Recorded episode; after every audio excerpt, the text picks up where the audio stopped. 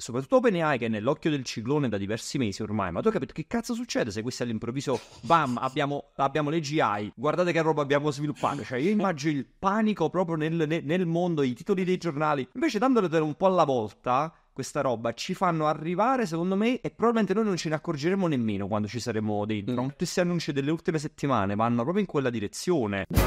One. Live, non live. No, sta cosa sta cavando. Stiamo registrando. Di dire live. 3, 2, 1, registrata, ecco. Bene.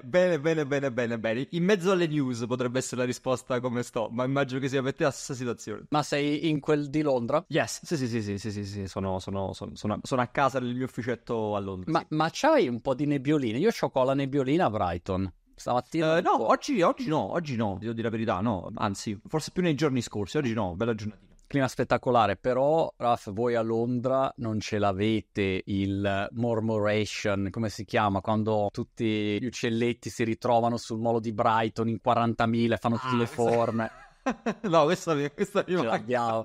Sono andato 3 giorni fa a vederlo, tipo alle 5.40 si ritrovano e iniziano a fare tutte le loro formette, perché poi dormono, mi sembra di aver capito, lì sotto al molo di Brighton, e quindi hanno questa grande caratteristica, vabbè, insomma. Però avete altre cose, avete gli show anche a Londra voi, insomma, che qua a Brighton non vengono, sono venuti solo gli Harlem Globetrotters. Sono andato l'altra sera a vedere gli Harlem Globetrotters. Io poi da quando sono qua mi sono innamorato del teatro, ti devo dire la verità, cioè una cosa veramente figa di Londra è il teatro, cioè mamma mia, quante cose belle, ed è una cosa che tra l'altro io non facevo mai prima di vivere a Londra, non ero un grande fan del teatro, me ne sono appassionato qua, quindi questa veramente la metto tra i tanti vantaggi di essere qua. Se a uno piace il teatro, qua veramente mamma mia. Beh, sono stato a vedere, ovviamente non mi ricordo neanche il titolo per farti capire quanto sono, come dire, seguo la mia dolce metà che dice si va, porca miseria, quello... Lo show basato sul personaggio storico che però è fatto in stile rap.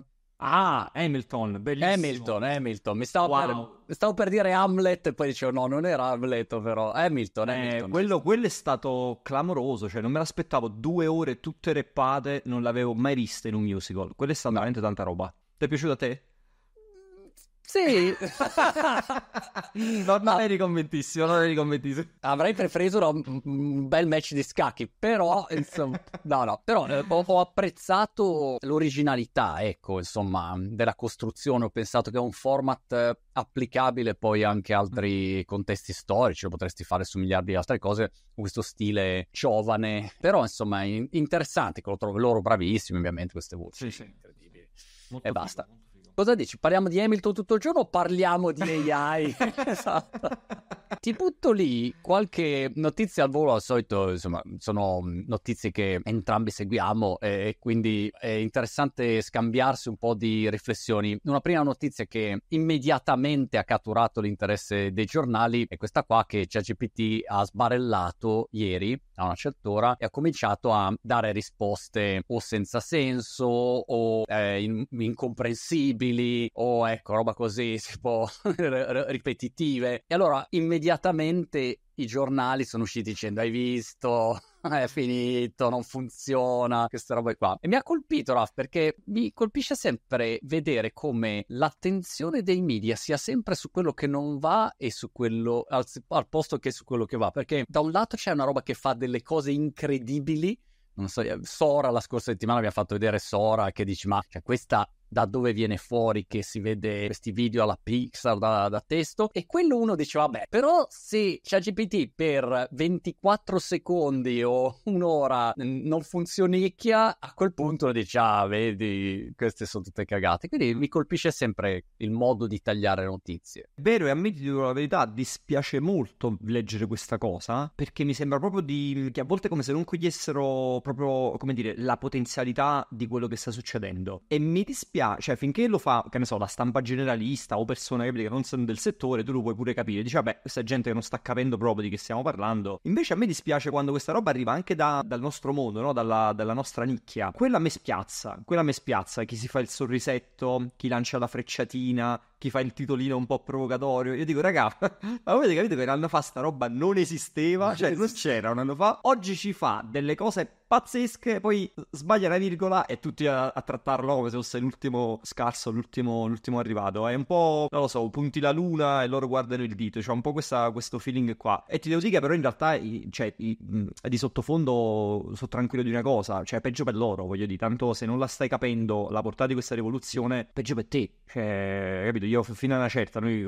divulghiamo, raccontiamo, eccetera. Poi chi dall'altro lato si fa i sorrisini e lancia le frecciatine e si attaccherà a un certo punto. È un po' come quando c'è, non so, la driverless car e uno dice, ah, però vedi, ha fatto l'incidente, e ti dimentichi che c'è l'umano quando guida fa dei disastri, no? Cioè è strana questa bilancia che pesa in modo diverso la tecnologia, però c'è anche un sacco di, insomma, di diffidenza, di paura. Ci si dimentica, ecco, ti ricordi quando Twitter ogni 2 minuti andava giù, c'era sempre la balena, è irraggiungibile. Cioè, noi siamo stati abituati così, che con internet non funzionava mai niente. Ai tempi funzionava mai niente. Quando lanciavi un sito, cioè, quando è che stava su? Poi c'era troppo traffico, non reggeva, che pagina bianca, errore. Cioè, quindi, non lo so, è già un miracolo secondo me che questa cosa non succeda ogni settimana. Cioè, ogni settimana mi aspetterei che c'hai dei problemi, casini, robe. Cioè,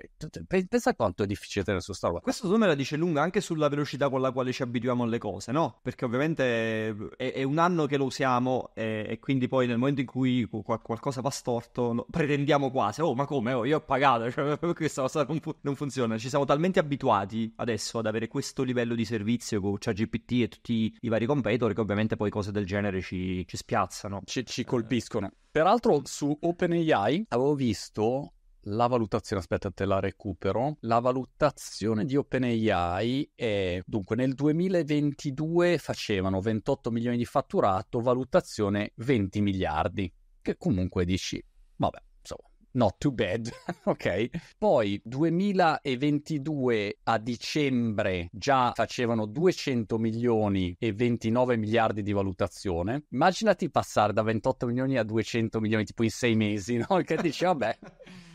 2023, ottobre, 1 miliardo e 3 di fatturato, 86 miliardi di valutazione. 2023, dicembre, 2 miliardi di fatturato e una valutazione tra gli 86 e i 100 miliardi di dollari. Quindi questo è con i signori di OpenAI, buon per loro. Wow. Next. C'è uscita questa notizia, Raff, volevo un tuo commento, perché in pratica... stando sulle notizie, diciamo, di colore, poi entriamo nel merito di notizie invece un po' più interessanti lato AI. In pratica un cliente di Air Canada, a quanto riportano le news, io poi sono sempre scettico su qualunque notizia, però diciamo a quanto riporta questa notizia, ha avuto questo problema. Ha contattato l'AI, il bot automatico, chiamiamolo così, del call center di Air Canada, e aveva bisogno di un'informazione. Il bot gli ha detto, guarda, fai così. Il problema è che non era vero, cioè il bot ha mentito. A quel punto Air Canada, quando questo cliente è tornato dicendo, oh, allora questa è la situazione, quindi voglio questo, il rimborso, quello che è, Air Canada ha detto, non se ne parla neanche, mica è vero. Ha detto, no, ma guarda che ho le prove, il bot mi ha detto così, e Air Canada in pratica adesso è costretta a onorare la sua policy per il refund. Mi ha incuriosito questa notizia, perché è un problema che mi sono posto anche sui GPT o i bot che possiamo fare noi. Cioè, immaginati che tu fai il tuo bot, Raffaele Gaito, Raff GPT. A quel punto, se il bot tuo mi dice una cazzata, io poi dico, oh, guarda che me l'hai detto tu. Cioè, per cui è una cosa sulla quale bisogna stare, secondo me, molto attenti in generale. Non so come la vedi, è ancora qualcosa di molto... plasmabile, ecco, prima di imbarcarsi al 100%, insomma, io 2 valutazioni forse le farei. Questo link qua, tra l'altro, proprio in questi giorni, non mi ricordo se ieri o l'altro ieri, l'avevo mandato al team, perché stavamo pensando di mettere un chatbot sul mio sito per far rispondere alle domande di assistenza. E quando facciamo brainstorming, dicevo, raga, però consideriamo pure il caso se poi il chatbot si inventa cose e la gente poi pretende le cose che gli abbiamo detto, no? Quindi ho preso sto link e ho detto, oh, guardate che la cosa è seria, cioè qua c'è un giudice che ha detto no, una cosa è scritta sul sito o te la dà il chatbot, ha lo stesso valore legale, quindi se il chatbot ha detto puoi avere il rimborso, mo gli dati i soldi a questo. Non è banale, perché secondo me questo è tipo un problema che ha un'intersezione a tre livelli, c'è la questione tecnica, c'è la questione legale e c'è pure una questione un po' più etica, filosofica se vuoi, perché tecnicamente sappiamo che quindi sti modelli, no, alla base hanno ancora delle limitazioni, questi errori che fanno li stanno facendo e sono frequenti e qua dobbiamo capire se e quando si supereranno, perché può essere pure che l'allucinazione è un problema che ci portiamo per sempre appresso. C'è la questione legale, cioè effettivamente un giudice dice o è scritto sul sito o è scritto sul chatbot, ha lo stesso valore e quindi là ci dobbiamo chiedere, allora ci basta mettere un piccolo disclaimer sotto per dire attenzione il chatbot potrebbe sbagliare oppure sperimentale. No, esatto, e quindi poi ti becchi la responsabilità. E poi c'è la questione un po' più etica filosofica che per me non è banale, e cioè per dire come stiamo trattando quindi questi chatbot, cioè proprio che ruolo diamo a questi chatbot, perché se la persona che ci interagisce con questo chatbot pensa di parlare con Marco, pensa di parlare con Raffaele, se Raffaele lo insulta che succede? Cioè se il mio chatbot non ti dà un'informazione sbagliata ma ti insulta, capito, fa una cosa grave, dice una frase che ne so razzista per dire eccetera, come la gestiamo questa cosa? Cioè per me non è banale sapere che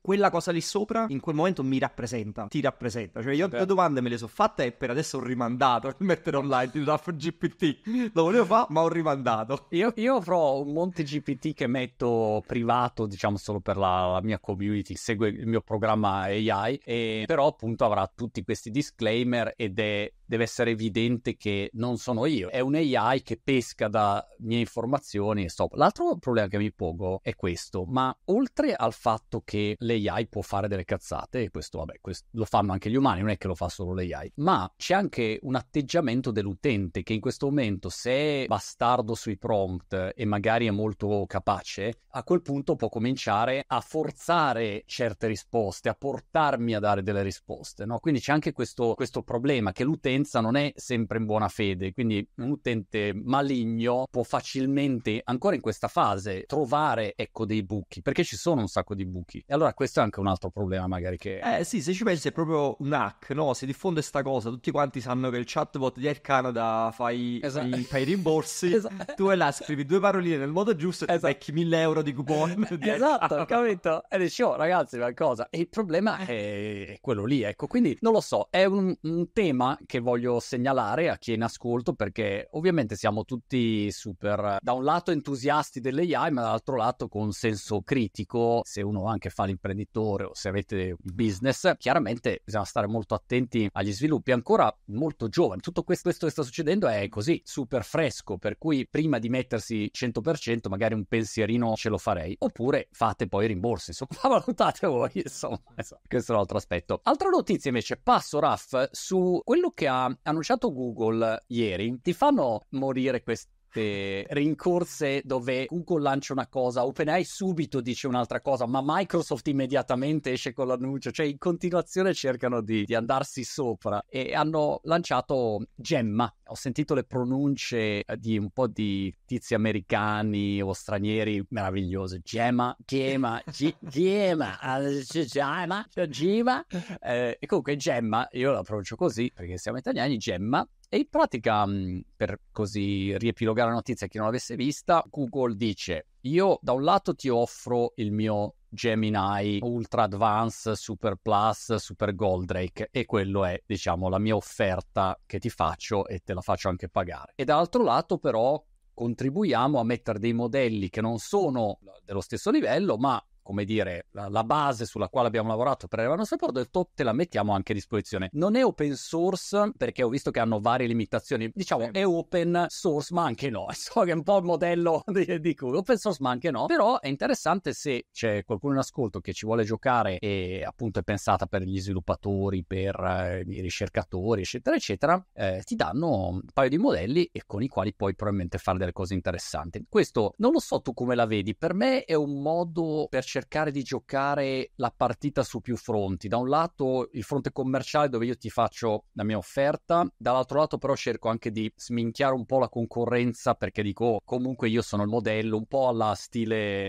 Android, comunque io poi divento il playground di qualunque tipo di cellulare, e quindi alla fine ci sono in un modo o nell'altro che mi scegliono. Però ecco, novità. Io io qua sono affascinato da una cosa, che questa cosa dei modelli open sta prendendo veramente piede, e sono curioso di vedere come risponde OpenAI, no? Perché se ci pensi adesso Meta c'ha il suo, Llama è un bel prodottino sul mercato, Google c'ha il suo, eccetera eccetera, ce ne stanno un paio proprio non legati a grosse aziende che pure stanno spingendo parecchio. Sembra di vedere un po' di interrogativo su OpenAI, su come si muove in questa parte un po' open, anche perché la scena degli esperti è un po' spaccata. Anzi, qua so io che ti lancio una domanda. Sai che io vengo un po' dal mondo dell'open source storicamente, sono sempre stato un grande fan dell'open source. Questa è la prima volta nella mia vita che ho un grosso punto interrogativo, cioè c'è una parte di me che è un po' spaventata dal fatto che alcuni modelli siano così facilmente accessibili, che poi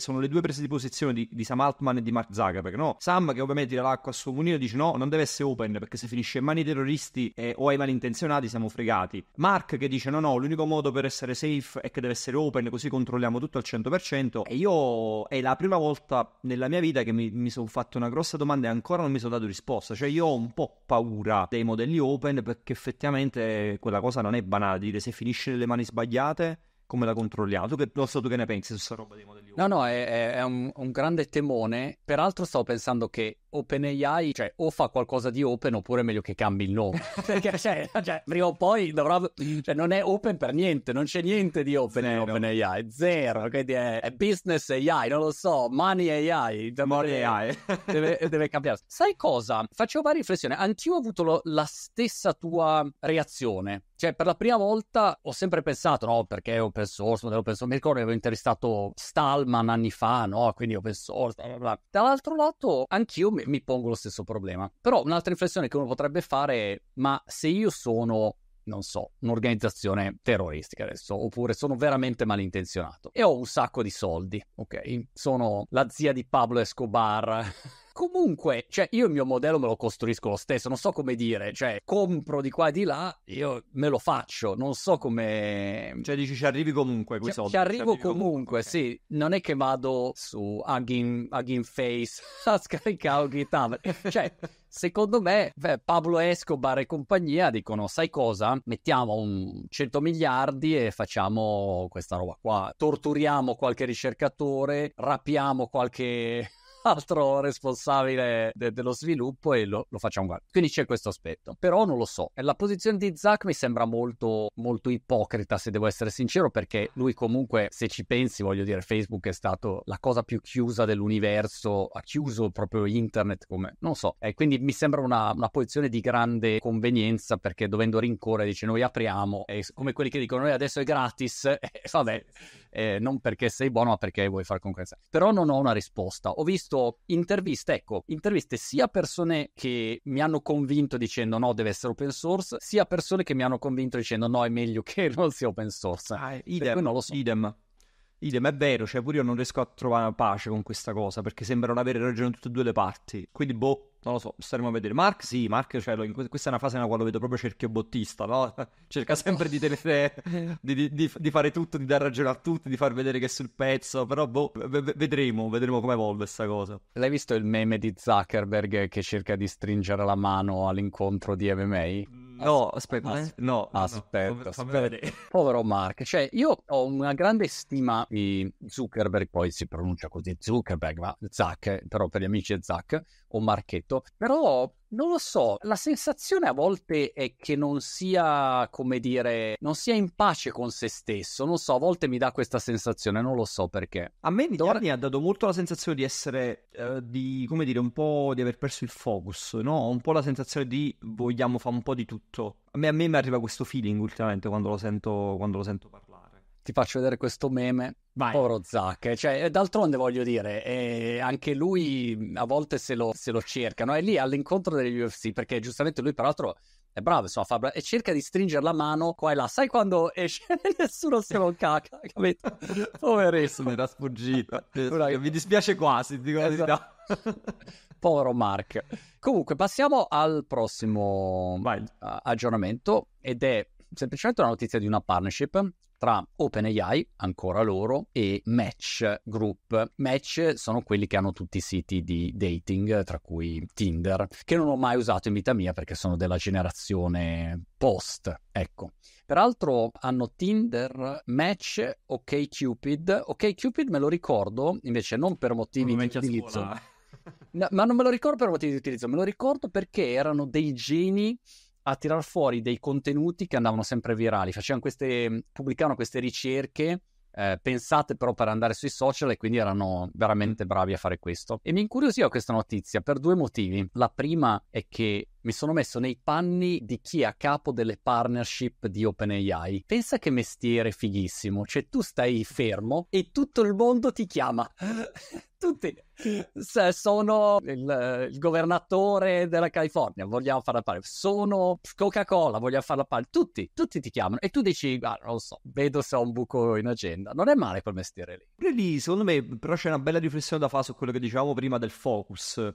No, cioè nel senso, capisco che secondo me OpenAI si porta dietro una cosa, no? Questo è un peso che sento spesso nelle parole di Sam Altman, il fatto di non avere un ecosistema, a differenza di Google, di Amazon, di Microsoft, che sono belle tranquille, di Meta, con i loro ecosistemi. OpenAI gioca con i grandi, diciamo, ma non si può permettere di avere tutto quello che hanno i grandi, e quindi se la deve giocare con le partnership. Cioè capisco che loro ovviamente vogliono buttare dentro quanta più gente possibile per dire ok, non ce l'abbiamo l'ecosistema e allora diventiamo quelli che integriamo con tutto e con tutti lì fuori. Il rovescio della medaglia è la questione del focus che dicevamo prima, nel senso che ovviamente quando inizi a fare così poi magari fa pure qualche cazzata con la strada, no? Becchi pure qualcosa che non ci azzecca niente, qualche partnership che amorosamente fallimentare e così via. Però lo capisco, cioè è un approccio che capisco, perché non sei Google che dici da domani è tutto integrato in Google Workspace, no? Tu non ce l'hai Workspace, quindi devi fare qualcosa di alternativo, certo. E fai quello, quindi no? Ti cerchi di integrarti con tutto il mondo. A proposito di integrazione con Google Workspace, stamattina apro la mail, io ho attivato Gemini Advanced, però come dire, vabbè, ho fatto le mie ricerchine,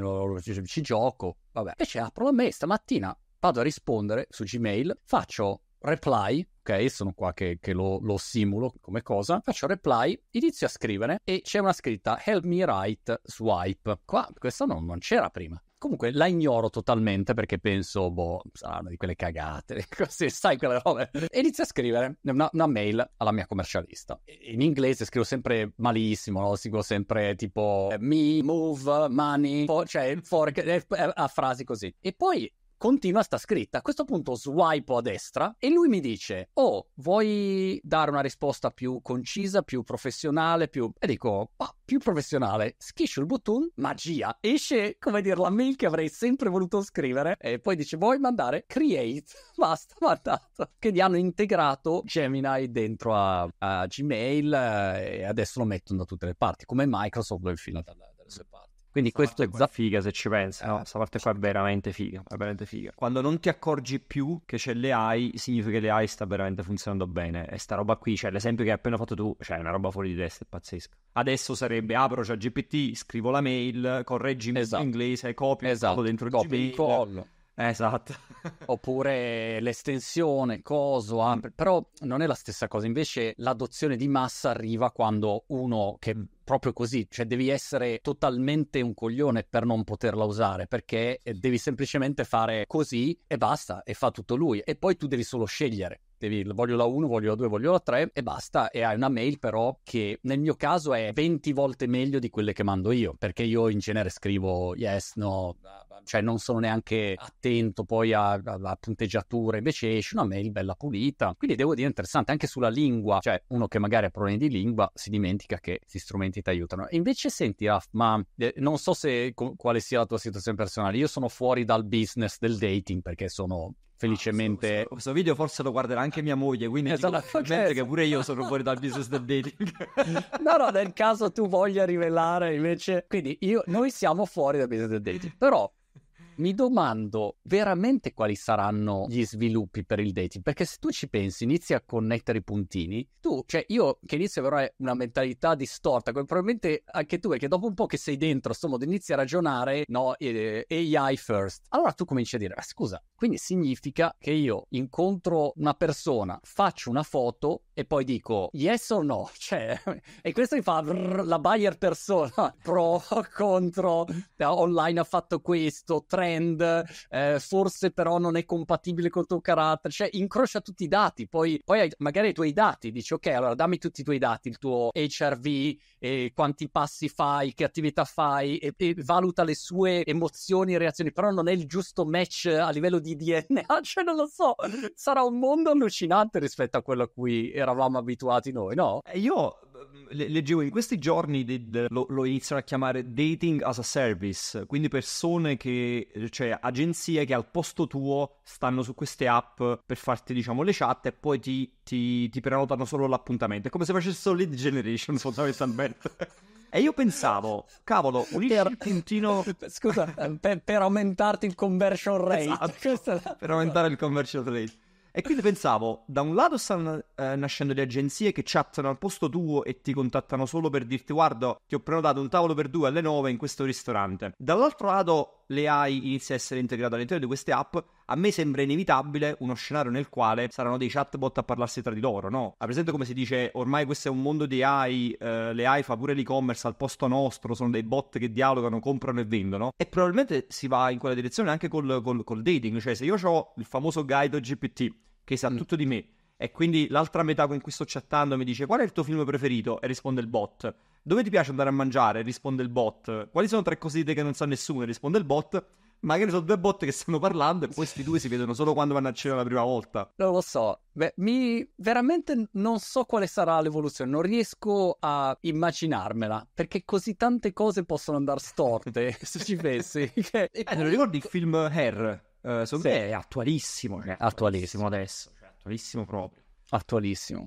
Come Matrix, sentivo questa discussione Elon Musk, Neil deGrasse Tyson sul fatto che quali sono le probabilità che viviamo in un universo simulato, che fino a un po' di tempo fa era una roba così, sì, vabbè, cagate, Matrix. Invece inizia a prendere piede, no? Con tutti i mondi simulati, dici... Forse non è così impossibile, ecco. Però sul dating mi ha incuriosito, perché mi ha fatto venire in mente quando ero ragazzino, andavo a Finale Ligure in vacanza, avevo sempre un mio amico con cui la sera andavamo sul lungomare e facciamo queste enormi vasche avanti e indietro per cercare fortuna. Io andavo col mio gel tutto perfetto, mia mamma mi metteva sempre il golfino sulle spalle col nodo, cioè facevo proprio tenere che uno mi guardava e diceva vai, quindi andavamo e la cosa... curioso era che quando vedevi magari una che ti sembrava interessante, ti guardavi e dicevi si va, capito? E partivi e avevi quei 10 metri per inventarti un qualunque tipo di approccio che in genere finiva sempre male, però questa cosa non esiste più e io se parlo con una persona come faccio a sapere che la sua risposta me l'ha data lei o semplicemente non è che ha fatto swipe e c'ha la risposta perfetta, già customizzata in base a quello che io voglio sentirmi dire, perché l'AI è andata già a rovistare tutto quello che io faccio, ho fatto, detto, non lo so, insomma, quindi questo cambia molto anche le regole del gioco. Il conversion rate è più alto, ma il livello di churn, secondo me, questo così sarà più alto, no? Perché la gente poi dice, però non era esattamente così. Immagino, stiamo facendo veramente scenari proprio futuristici da fantascienza, però immagino che magari a quel punto ci saranno... persone che vorranno esplicitare di dire che non sono un'AI, cioè a me mi capita già in alcune cose che scrivo, l'ho fatto scherzando all'inizio ma poi è diventato sempre più vero, di dire questo testo non l'ha scritto ChatGPT, cioè a volte l'ho messo in calce ad alcune mail e mi è venuto quasi automatico. Quindi in quel mondo futuristico nel quale sono i bot, le app di dating, immagino che ci sarà una persona che risponderà e dirà questa cosa l'ho scritta veramente io. Cioè, sto immaginando che forse ostenteremo il fatto che quella cosa viene da un essere umano e non da un bot, no? Un po' come oggi lo facciamo magari, che ne so, facciamo una foto e diciamo questa foto l'ho fatta veramente io, non è fatta da Midjourney, cose del genere, sto ipotizzando. Finirà come il biologico, cioè che vai al supermercato ed fa tutto schifo dal punto di vista della qualità e poi c'è la sezione biologico, come dire questa non ti uccide però è poca, capito? Quindi devi spendere 4 volte tanto. Esatto. Proseguiamo, però saranno scenari, insomma, che spero finisca bene, ecco, Raf, non lo so, a volte ho i miei dubbi. Ma sono contento di essere fuori dal mercato, diciamo, da questo punto di vista. Veramente, cioè, spero di non entrare mai più nel mercato, perché non saprei veramente come muovermi. Da un certo punto di vista, dall'altro punto di vista, Raf, cioè, se io e te entriamo sul mercato con le nostre conoscenze di AI...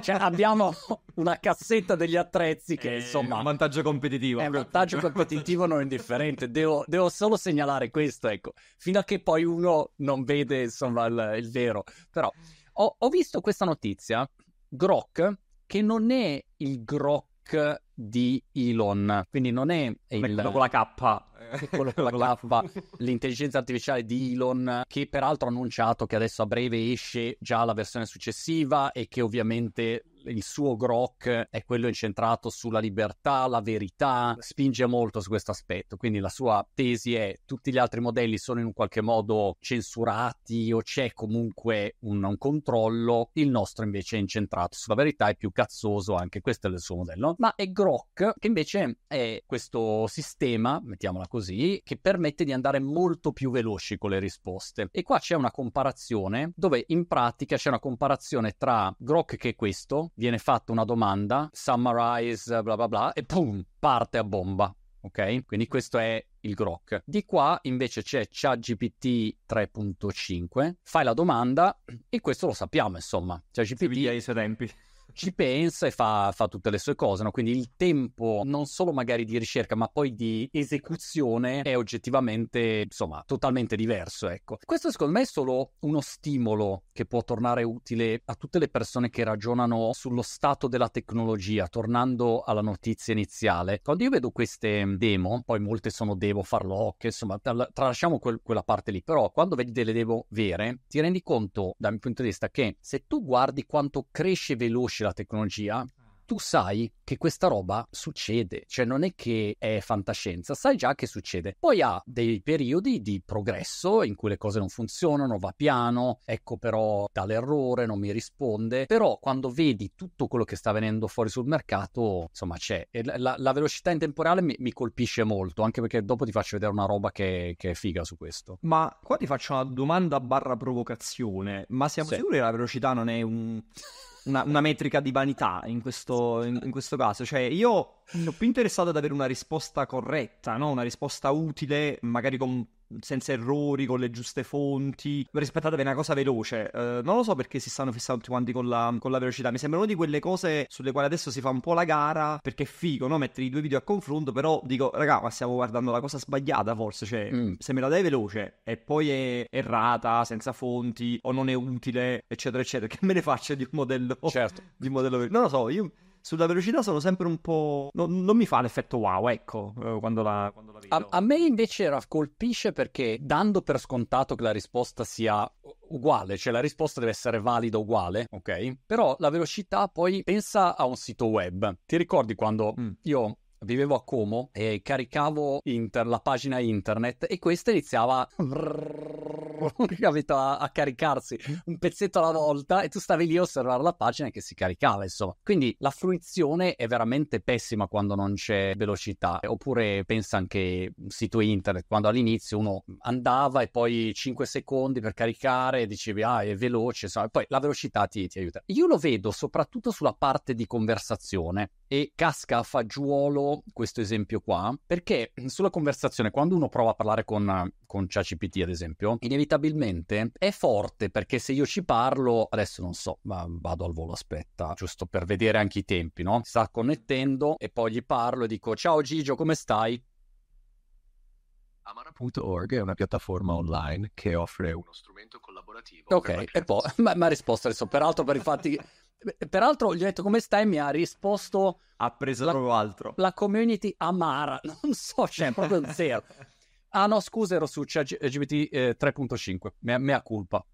Comunque, se anche prendo il 4, i tempi di risposta non sono immediati, quindi hai una conversazione che è meglio di Alexa, anni luce, però insomma i tempi di risposta non sono immediati. Questi signori qua invece che escono da Y Combinator fanno un mestiere interessante, cioè fanno un API per chi vuole creare delle conversazioni in tempo reale con un AI, quindi un API è un po' come Stripe. Stripe è per i pagamenti, tu sei, non so, immagino 4Books, devo ancora segnalarla ai miei 4Books, vuoi che quando uno clicca su un libro vuoi poter parlare con qualcuno che ti racconta quali sono delle cose interessanti di quel libro e vuoi che in tempo reale ci sia una voce che conversa. Il problema è che fino ad oggi non è in tempo reale, ecco, questo è il problema. Però loro invece dicono noi ce l'abbiamo, va bene, allora andiamo a testarli. Qua c'è due, diciamo, demo, peraltro posso anche editare il prompt, questo è il terapista, fammi vedere il prompt così possiamo anche decidere di che cosa parla. Questo è il promptone che determina cosa fa l'AI. Parla solo in inglese per il momento, ho notato, e questo è insomma su un terapista professionale, eccetera eccetera. Si appoggia credo al 3.5, però puoi agganciarci il tuo modello, quindi immaginiamo che uno abbia il suo LLM e a quel punto la parte, diciamo, di saggezza e di conoscenza deriva dal modello. Questo è solo l'interfaccia vocale, però era solo per vedere com'è. Poi che glielo cambiamo, gli mettiamo, cosa gli scrive? Possiamo mettere quello che vogliamo, anche cambiare quello che vuoi invece del terapista. Sì, aspetta, ce l'ho. You are a bald man specialist, help man to be bald and super happy. Cioè noi siamo già bald and super happy, però magari c'è qualcuno che esatto, provide tips and I don't know, ideas. Ok, ovviamente qua non si scrive un prompt così, però non abbiamo tempo di fare un promptone. Il caso del loro prompt era tutto bello, strutturato, insomma anche qua si mette giù un prompt fatto bene, con un framework fatto bene, però insomma è solo per dare un'idea della risposta. Provo a parlarci io, perché mi sembra che non si senta il tuo ritorno della voce dentro qua al mio browser. Faccio la webcam call. Ok, hello Ryan. Hey there, I'm here to help you. Okay. Hey there, how can I assist you today? I am bald, can you help me? It sounds like you're looking for some assistance. What specifically do you need help with? Well, I don't have hair. Got it. Embracing the bald look can be a great choice. There are plenty of tips and ideas to help you rock the bald look with confidence. Would you like some advice on... Oh, listen to me. Vedi che gestisce l'interruzione anche. I'm here to listen. Yeah. It's on your mind. Listen. Give me some advice. Of course. Embracing the bald look can be a great choice. Here are a few tips to help you rock the bald look with confidence. 1. Keep your scalp moisturized to maintain a healthy shine. 2. Consider facial hair to complement your... A healthy shine, cioè avevo la palla da bowling. Attitude is everything. Let me know if you need more advice or tips. Thank you, darling.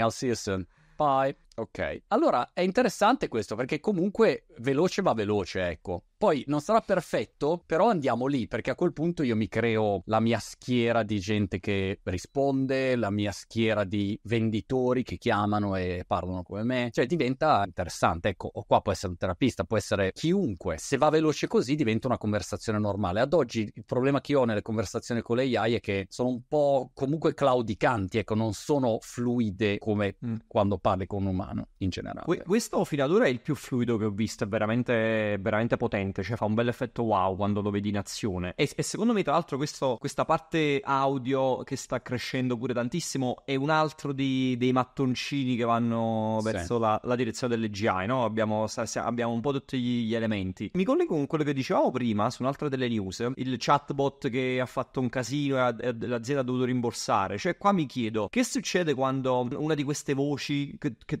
tu pensi che magari sia una voce umana ti dà un'informazione sbagliata, oppure come nel caso del terapista magari dà un consiglio pericoloso di qualche tipo eccetera, cioè mi immagino così come adesso mettiamo i watermark nelle immagini, no? Allora questa immagine è stata fatta con Firefly, questa è stata fatta con Google Gemini, avremo anche i watermark audio, cioè avremo anche lì dei disclaimer che diranno come adesso ti dicono risponde Raffaele da Londra, no? I customer service ti diranno risponde un AI, in qualche modo la identificheremo. Secondo me è interessante questa cosa, capire pure come gestiremo queste casistiche, perché se ci pensi è lo stesso problema del chatbot sul sito, solo che qui a voce, quindi forse sei ancora con le barriere più basse quando dall'altro lato senti una voce che ti sembra un umano. Sì, è vero. Guarda peraltro la loro roadmap, dove ti dicono quello che metteranno, rumori ambientali, la capacità di dare un livello di sensibilità a quando interrompere, calibrare la capacità di interrompersi non di botto ma in modo più misurato, keyword. E qua c'era quel sentiment analysis che per me è... cioè quello è veramente wow. Se tu ti rendi conto che io dall'altro lato sono agitato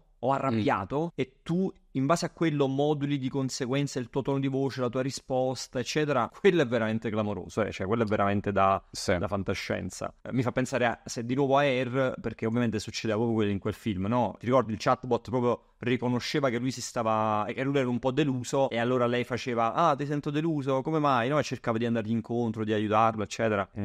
Wow, veramente wow. Interessante. Ovviamente va da sé il fatto che quando dicono custom tone and emotion, al posto di usare la voce di Ryan io posso usare la voce di Raffaele Gaito, e qua si apre tutto il problema del mega fake, truffe, casini eccetera eccetera. Quindi questo è un altro macro argomento su cui non so che tipo di soluzione si troverà, perché effettivamente se uno ha la mia voce ce l'ha, ecco, diventa molto facile fare una chiamata e dire ciao sono Monti, come fai a riconoscere?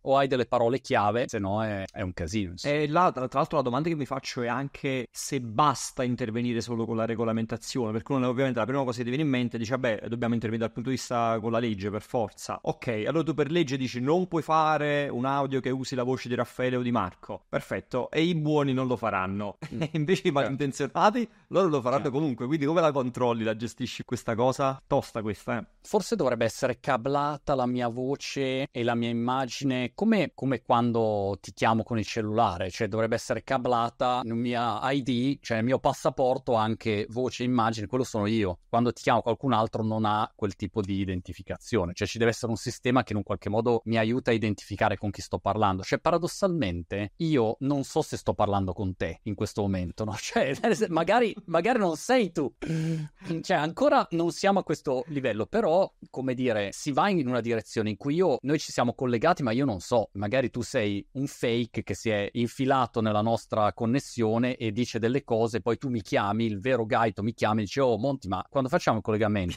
Ma l'ho già fatto, tipo Mission Impossible, per cui c'è bisogno comunque di avere un aiuto da quel punto di vista. Guarda, io qua voglio provare a dare uno spunto ottimista. Io sono convinto del fatto che ovviamente la risposta è nella tecnologia, cioè nel senso la stessa tecnologia che ci crea il problema ci risolve il problema o ci risolverà il problema. Storicamente no, le abbiamo sempre risolte così, quando in passato abbiamo avuto delle innovazioni potenti, dirompenti, che però hanno portato dei problemi. Quello è proprio una delle leggi dell'innovazione, cioè devi continuare a innovare, c'è bisogno di qualche altra cosa che risolve il problema precedente. Quindi sicuramente secondo me c'è un aspetto tecnologico che è fondamentale, anche proprio l'esempio che facevi tu prima, allora in qualche modo devo avere un ID della mia voce eccetera.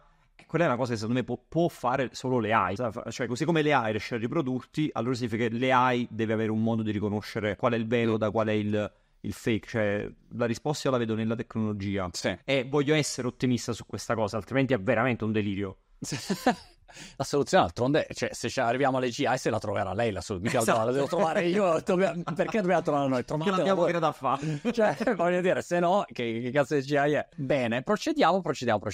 Monumental, ho visto questa che mi ha fatto riflettere. Monumental ha preso 25 milioni per la sua aziendina, 25 milioni, che in pratica fa robot per le costruzioni, per rivoluzionare diciamo la produttività, l'efficienza e la sostenibilità dell'industria delle costruzioni edilizia, e tutto ovviamente con intelligenza artificiale, che ormai qualunque cosa è intelligenza artificiale. E la cosa interessante di questa notizia per me è il fatto che non mi ricordo quando, forse una quindicina di giorni fa, parlando di AI un mio amico mi ha detto ma tanto ci sono dei settori dove chi se ne frega, perché tanto cioè non arriverà mai, e mi citava l'esempio le costruzioni. Lui ha lavorato a lungo nel mondo degli impianti, no, non impianti elettrici, quando devi cablare la parte elettrica di una casa ad esempio, dice faglielo fare a un robot, no? E quindi insomma ci sono delle cose complicate, e una cosa ad esempio è la costruzione di un muro o cose del genere. In questo caso questa azienda dice no, guarda che noi ti diamo questo tipo di di servizio, cioè il robot si mette lì e ti fa il suo bel muretto e festa finita. Per cui è per me un memo per ricordarci che insomma tutti i settori stanno andando in questa direzione. Muretto, te lo fai il muretto robotico. Guarda, questa ti ricordi prima dicevamo c'è chi non riesce a cogliere la potenza della rivoluzione in corso. Questo secondo me è proprio un esempio, no? Quello che tu dicevi, l'amico mio pensava che nel suo settore, cioè in pochi stanno capendo che l'AI è una roba proprio super trasversale, cioè che non ci sono settori dove non avrà un impatto. Questa è una cosa che diciamo è un po' difficile da cogliere e perciò forse è una rivoluzione che non ha precedenti nella storia o comunque ne ha pochissimi, no? Cioè io a volte faccio il parallelismo con l'elettricità, cioè ci sono veramente poche cose storicamente che sono state così trasversali, così impattanti. A me dell'articolo aveva sorpreso il fatto che dicevano che quello è un settore nel quale c'è scarsità di manodopera, sai, perché quando si parla di AI l'attacco classico che fanno è toglierà il lavoro, la gente non potrà lavorare per colpa dei robot, e invece l'articolo dice no, è che non c'è la gente che può costruire le case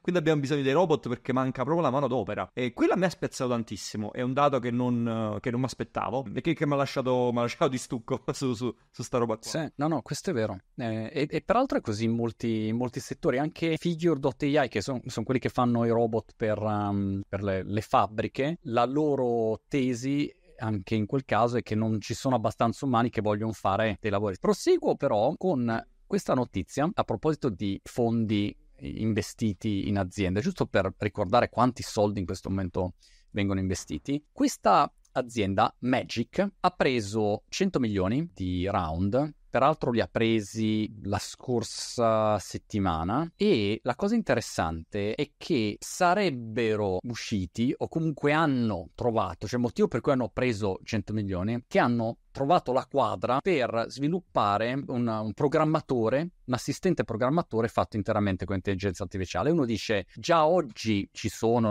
un sacco di strumenti che aiutano i programmatori a fare questo mestiere, però loro dichiarano che presto saranno in grado di fornire ai loro clienti un lavoratore totalmente automatizzato in grado di programmare, cioè non è un aiutante semi autonomo che in un qualche modo ti dà dei consigli, suggerimenti, no, è proprio come dire c'ho uno che lavora, un programmatore aggiuntivo, ecco. Quindi questo è un po' l'aspetto. E poi dicono che sono in grado, qua sempre per sparare i numeri, sono in grado di processare 3.5 milioni di parole come input di testo, 5 volte l'informazione dell'ultimo Google Gemini, che ha fatto ovviamente discutere sul fatto che diceva gli puoi picchiare dentro un sacco di testo, insomma, eccetera eccetera. Per cui questa è, come dire, una notiziella che butto lì, che mi riaggancia al video di qualche giorno fa dove, Raf, dimmi la tua, il complottista che in me ha cominciato a emergere per dire ma forse ci sono già un po' di AGI là fuori, qualcuno ce l'ha già la soluzione, però non ce la dicono e la rilasciano gradatamente, non lo so. Sì, però ecco. Più passa il tempo e più me ne sto convincendo pure io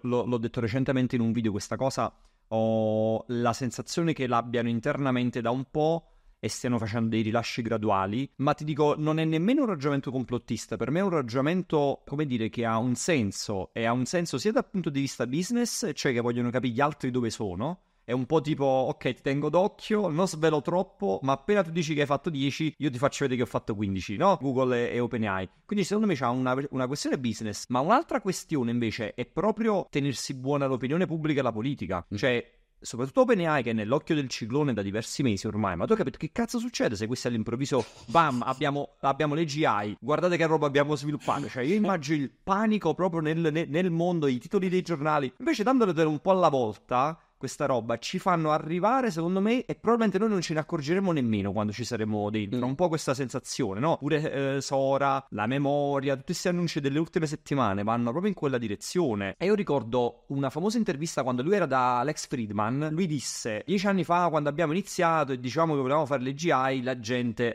rideva, they were mocking us, sì. La frase che usa lui, e poi dice oggi nessuno ride più, serio? Lo guarda e dice oggi nessuno ride più, eppure Lex lo guarda e dice oggi nessuno ride più. E non lo so, parecchie dichiarazioni sue ultimamente mi hanno fatto pensare, pure le dichiarazioni che ha fatto al Davos recentemente, cioè lui parla proprio di come se ce l'avessero già in casa, e lo vedo super confident su sta cosa. E poi non è il solo, poi ci sono tutti gli altri, poi pensa per uso militare che tipo di avanzamento, cioè non lo so, ecco, io quando vedo che vanno tutti così veloci, tutti super rapidi, e poi comunque i prodotti funzionano, perché uno può dire quello che vuole, però cioè il prodotto funziona, non è che non funziona, dici boh, qualcosa non torna, ecco, in generale. Quindi sarebbe interessante essere nel gruppo WhatsApp di Sam Altman. Questo articolo era forte la parte dove parlano di Qstar, e ti ricordi che quando si iniziò a parlare di Qstar, pure lì era un po' una cosa, il dietro le quinte, è una fake news, è un... non è vero che esiste ormai, il progetto Qstar. Ormai lo danno per scontato, tutti quanti, esiste, e qua nell'articolo dice abbiamo un prodotto che è a livello della qualità di Qstar di OpenAI. Esatto. Io l'ho letto e ho detto ah ok, quindi è ufficiale, come farlo? Quindi ce l'avete, capito? L'hanno buttata lì come se niente fosse, no? Abbiamo sviluppato anche noi la bomba atomica, cioè io l'ho letto con questa... Peraltro loro non sono i soli, ma ricordiamoci che la Cina ovviamente va tenuta d'occhio, perché in questo caso loro dicono, sai cosa? Ci abbiamo... investimento, questo Moonshot AI, una startup di intelligenza artificiale fondata meno di un anno fa, per cui immaginati questo, Raf, io e te facciamo una startup insieme, tipo non so, Bold AI si chiamerà, Bold AI, e dopo meno di un anno andiamo a prendere $1 miliardo nel nostro round di serie B, quindi dopo seed A, il round di serie B, valutazione, sappiamo che le valutazioni lasciano il tempo che trovano, comunque sono sempre $2,5 miliardi, insomma adesso non so come metterla, però $1 miliardo lo prendono, ecco, per fare, insomma, sviluppare tutte le loro menate, eccetera. Questa era solo una notizia che ci tenevo a segnalare per dire, oh, è vero che si parla sempre di OpenAI, ma di là non è che stanno fermi, è uno sviluppo complessivo planetario dove tutti cercano adesso di andare dietro. Altro del quale sappiamo veramente poco, cioè tu hai provato a cercare informazioni su Moonshot, non si sa proprio niente, cioè è difficilissimo capire chi sono gli investitori. Quindi noi, se parlo diciamo occidente, così stiamo pretendendo dalle aziende, vogliamo la trasparenza, se fate le GI ci dovete dire tutto, vogliamo sapere tutto perché è una cosa pericolosa, eccetera. Nel frattempo queste si beccano un miliardo e noi non sappiamo niente di chi sono, meno di un anno fa, cioè wow, cioè meno di un anno fa, e se pensi a quanto tempo ci ho lavorato OpenAI è veramente una roba che ti lascia senza fiato. Yes, senti, ho ancora un paio di notizie poi ti lascio andare. La prima in realtà è per gli appassionati di Lego, semplicemente questo video, peraltro questo autore Massimo, se per caso guardi i miei video batti un colpo, sei bravissimo, su Twitter posta sempre video carinissimi, interessantissimi, e praticamente questo è un hack AI dove riprendi, fai la foto dei tuoi blocchetti di Lego e lui ti dice che cosa ci puoi costruire. Io sono sempre stato negato con tutti i Lego, cioè ma io la voglio quella cosa lì, semplicemente fai una foto e la puoi costruire. Ovviamente ha incuriosito su tutte le altre applicazioni, se lo fai sui blocchetti di Lego a quel punto io potrei fare una foto di tutto il ciarpame di gadget che ho nel mio studio e dire cosa ci faccio con sta roba qua? Ah, perché non costruisci un aeroplano? Non so. E questo è un po' l'equivalente di, presente la demo quella, faccio la foto al frigo con ChatGPT e gli dico ho questa roba in frigo, cosa posso cucinare? Questa è la versione Lego. Ma a me mi ha spiazzato che i commenti di questo tweet, li avevi visti pure tu, è tutta gente che si lamenta del fatto le AI ci ha ucciso la creatività, così muore tutto il bello di fare Lego. Io li leggevo e facevo, ma scusate, ma perché quando compri un set Lego dentro non c'è il manuale che ti fa vedere passo passo come li devi mettere? Qual è la differenza? Esatto. Cioè, a volte si lamentano a prescindere, cioè era pieno, centinaia di commenti che dicevano hai ucciso la creatività, così dobbiamo seguire le istruzioni, e ho pensato sì, quello è proprio il senso dei Lego, ci sono proprio le istruzioni dentro. E probabilmente i commentatori non hanno figli, perché se tu hai figli sai benissimo che compri miliardi di Lego, poi l'ordine non esiste, vengono sbattuti tutti in una serie di contenitori di plastica dove hai miliardi di Lego, quando li apri dici e adesso boh, le istruzioni dove sono finite chi lo sa, dici in questo modo poi te lo devi costruire tu, insomma lui ti dà semplicemente una... Infatti io lo vedo come uno stimolo alla creatività, come dicevi tu, no, ho perso i manuali, ho mischiato i set, ho migliaia di pezzi che non uso da una vita, questo è un ottimo modo per magari per ridare vita a dei vecchi set, riutilizzarli. A me affascina un sacco la possibilità di avere uno strumento che connette i puntini dove io non li vedo, cioè adesso io sto guardando, alla mia destra ho veramente un sacco di roba, microfoni, cuffie, cavalletti, schede... Cioè, ho veramente di tutto di più ed è lì a marcire, cioè io Nel senso, per ogni singolo elemento so che cosa farci, però al momento non lo uso. Mi piacerebbe una roba che faccio una foto e mi dice: oh, guarda, da questo insieme, queste sono le opzioni. Poi, venderle su eBay. Te le vendo su eBay? Va bene, vendile su eBay. E lo fa lui, chiaramente. Il prezzo è questo, mi consiglia già il prezzo. Oppure mi dice: perché non provi a fare un set da DJ? Guarda, hai tutti i pezzi, potresti fare quello. Perché non puoi potenziare il computer che stai usando facendo questo e quest'altro? Cioè, mi dà degli spunti, poi decido io se farlo o no. Però io non ci arrivo da solo. Ecco, da solo vedo una serie di oggetti che ho comprato e restano lì a morire in eterno. Questo è un po' il concetto. Non lo so, connettere i puntini mi sembra molto affascinante in generale. In teoria è quello che dovrebbe fare il Rabbit R1. Se mantengono la... Sì. Io me lo so comprato, sì. Tu l'hai preso, io non vedo l'ora che arrivi per vedere se veramente fa ste cose. Io non l'ho ancora preso perché, come dire, finché non lo vedo. Però adesso l'intervista al founder, mi è piaciuto molto il founder, devo essere sincero. E loro promettono di fare sta roba qua, no? Potrebbe essere proprio questo oggettino con il quale fai la foto, no? E gli dici di fare proprio questi consigli che volevi tu, anche magari integrato a basso livello con cose tue, quindi non ti dà solo le istruzioni ma te le fa proprio le cose. Quello è tutto il mondo degli agenti, no? Se andiamo veramente nella direzione degli agenti, là lo scenario che hai descritto tu lo vedo super realistico, eh. Ma pensa anche delle applicazioni verticali per chi fa video, cioè a me piacerebbe una roba che faccio una foto al mio set e basta, e lui mi dice: allora, camera da aggiornare, bla bla bla, questo, che tipo di risultato vuoi? Allora mettiamo questa lente piuttosto che quest'altra. No, però guarda, dovresti cambiare il mixer perché... Cioè, avere questo tipo di approccio partendo, ti do il contesto, ti faccio vedere esattamente quello che ho, come un consulente, mi connetti i puntini, io non ce l'ho quella conoscenza da solo. L'altra alternativa è che chiamo uno esperto, viene qua e mi dice fai così, fai cosà. E questo vale un po' in tutti i settori, quindi lo vedo molto affascinante, ecco, questo aspetto. Questo potrebbe essere un bel video da fare per YouTube con ChatGPT. Provi a farlo con ChatGPT, a vedere cosa ti consiglia. Ultimamente ho visto un video di una ragazza che sistema un Commodore 64 rotto, tutto con l'aiuto di ChatGPT. Fa proprio come dici tu, no? Fa le foto e dice: non funziona, questo è lo schema dietro, che devo fare? E quello dice: guarda che si è rotta quella saldatura, aggiustala. Ok, ho fatto, e ora cosa? Collega il cavetto, gli davo passo passo. Quindi potrebbe essere un test. Sai che per me una delle applicazioni degli usi migliori di ChatGPT 4, ricordo sempre, dipende dal modello ovviamente che uno utilizza, a volte uno usa la versione free e dice non funziona, cioè devi sempre usare un modello avanzato, però è proprio il tutorial. Cioè il tutorial è soprattutto sui software. Se vuoi fare qualcosa lato software, il tutorial di ChatGPT lo trovo impressionante perché ti guida proprio step by step ed è incredibile, ecco, io lo trovo di un'utilità incredibile. Scopri cose che potevi fare che non sapevi, però è dietro uno che ti segue. Andiamo in chiusura, la regia ma in chiusura, e quindi quando facevo la trasmissione su Sky TG24 avevo l'auricolare e avevo la regia che a quel punto diceva: Monti, ok, 20 secondi, chiudi, taglia, chiudi.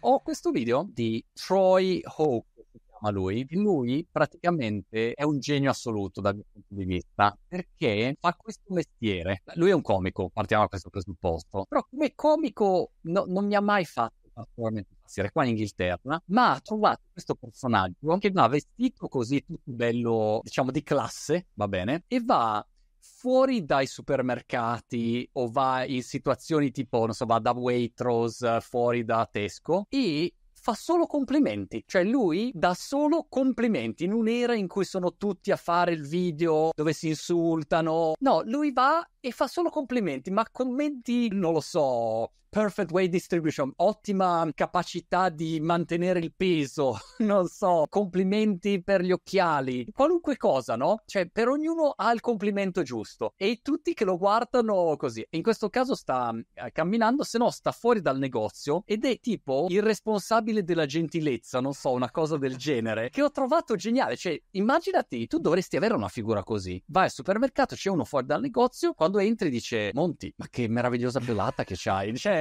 e poi quando esco, spesa fantastica, no, effettivamente quel raviolino è solo tu.